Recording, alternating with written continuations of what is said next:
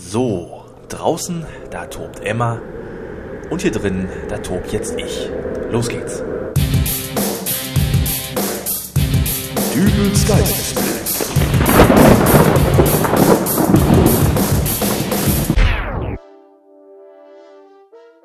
Hallo, grüß Gott, moin moin, wie auch immer und herzlich willkommen zur 78. Ausgabe von Dübels Geistesblitz.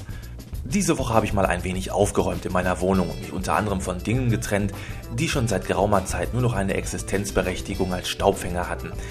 Da aber auch Gegenstände dabei waren, die für einen Verkauf über eBay nur bedingt in Frage kamen, da die Versandkosten möglicherweise den eigentlichen Warenwert überstiegen hätten, entschloss ich mich dann doch einfach mal im Arbeitskollegenkreis herumzufragen, ob man dort nicht etwas aus meinem Fundus gebrauchen könnte. Was soll ich sagen? Es hat alles wunderbar geklappt. Ich bin alles losgeworden. Lediglich die Frage einer Kollegin, die schwirrt mir noch immer im Ohr herum und lässt meine Fantasie Purzelbäume schlagen. Sie lautet, sag mal, verkaufst du jetzt eigentlich deinen ganzen Hausstand? Äh, also ich jetzt nicht. Aber ganz bestimmt gibt es Leute, die möglicherweise zuerst nur ein paar Sachen, die sie nicht mehr gebrauchen können, verkaufen und dann plötzlich merken, dass sie nicht mehr aufhören können, weil sie vielleicht sogar eBay-süchtig sind. So, das kann weg, das kann weg, das auch. Und das hier äh, steht auch noch im Weg rum, das kann auch. Schatz, ich bin wieder zu Hause. Schatz, was machst du denn da? Na, nach was sieht das wohl aus? Ich entrümple unseren Hausstand. Alles, was wir nicht mehr brauchen, das wird jetzt im Internet versteigert. Das schafft zum einen mehr Platz in der Wohnung und zum anderen wird unser Konto mal wieder ein wenig aufgestockt. Ja, aber der Fernseher doch nicht. Es läuft doch sowieso nichts Gescheites. Und meine guten Zeiten, schlechten Zeiten? Kannst du auch nebenan bei Frau Schulze gucken. Äh. Äh, nicht aufs Sofa setzen. Da steht schon bei 80 Euro. Wenn du da jetzt Flecken reinmachst, dann senkt das den Marktwert. Das Sofa wird auch versteigert? Na, wozu ein Sofa, wenn wir keinen Fernseher mehr haben? Du spinnst. Was ist denn das in der Kiste da? Wo? Das ist ja.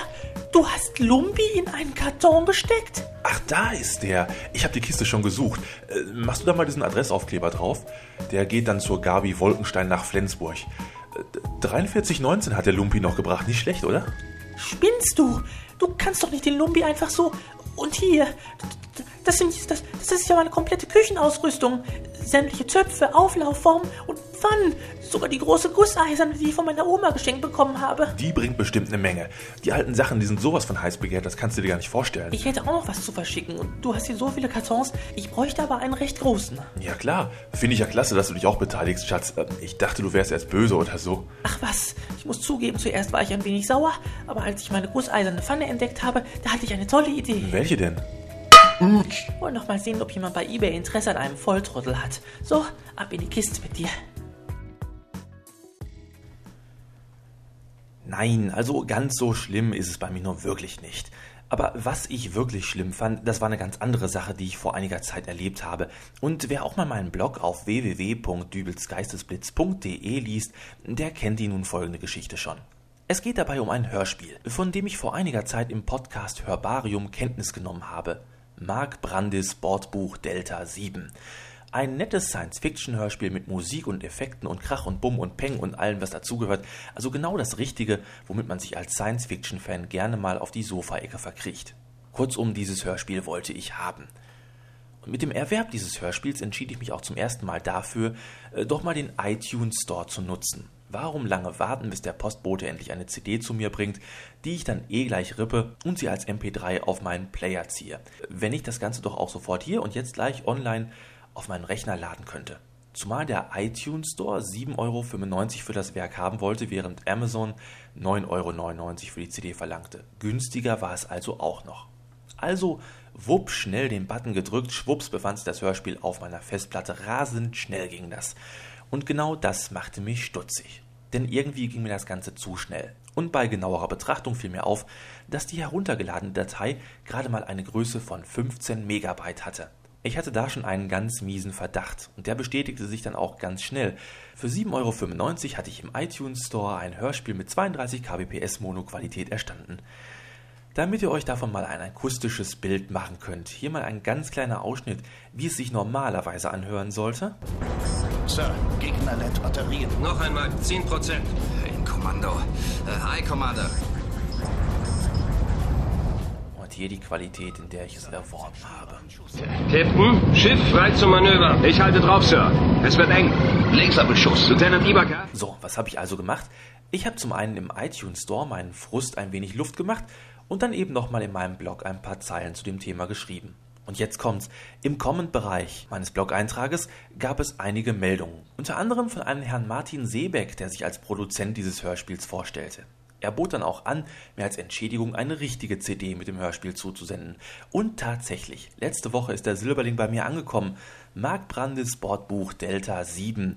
Ich habe es mir natürlich auch sofort mit einer ansprechenden Qualität gerippt und auf meinen MP3-Player gezogen. Herrlich. Also, Herr Seebeck, Sie haben mir in dem beigelegten Brief mitgeteilt, dass Sie meinen Blog gern gelesen haben. Und falls Sie diesen Podcast auch hören sollten, ich habe Ihr Hörspiel noch viel gerne gehört. Das ist jetzt wieder in Deutsch. Ähm, auf diesem Weg nochmal vielen, vielen Dank und ich freue mich schon auf das bald erscheinende zweite Hörspiel, das ich dann ganz oldschool wieder als CD erwerben werde. Vielen Dank nochmal. So, nun haben wir auch genug Werbung für dieses Hörspiel. Jetzt machen wir mal ein bisschen richtige Reklame. Gab es ja auch schon lange nicht mehr.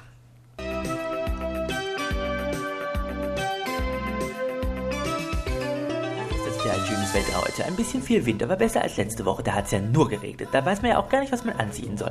Mal ist man zu dick angezogen, dann wieder zu dünn, dann friert man, dann schwitzt man. Da könnte man wahnsinnig werden. Aber Kennen Sie das? Sie sitzen beim Friseur, wollen einfach nur, dass Ihnen die Haare geschnitten werden. Aber diese Quasselstrippe, die blubbert Ihnen in einer Tour die Ohren voll und Sie können nicht Warum soll weglaufen. es Ihnen auch besser gehen als uns? Alles wird immer teurer. Dann nehmen Sie Bubble Stop, der praktische Knebel aus dem frischen Beutel. Einfach aufreißen, reinstecken 70 Cent mal zwei. Ach, das waren ja früher fast zwei Mark. und die himmlische Ruhe genießen. Naja, fast. Bubble Stop. Jetzt auch in den Geschmacksrichtungen Tzatziki Banane und Zwiebel mit Wurst Kirsche. So ein Teil hätte ich letzte Woche auch gerne gehabt. Gehört's eigentlich zum Ausbildungsplan eines Friseurs, seinen Kunden die Ohren blutig zu schwafeln? Ich bin mir nicht sicher. Das einzig halbwegs sichere ist, dass es auch nächste Woche eine neue Folge Dübels Geistesblitz gibt. Zum Schluss gibt's noch Love Shy mit Mr. Gorgeous aus dem Podsafe Music Network und ich wünsche euch eine sturmfreie Woche. Bis demnächst also, euer Dübel und tschüss. Ever since the day I saw you. You curse my mind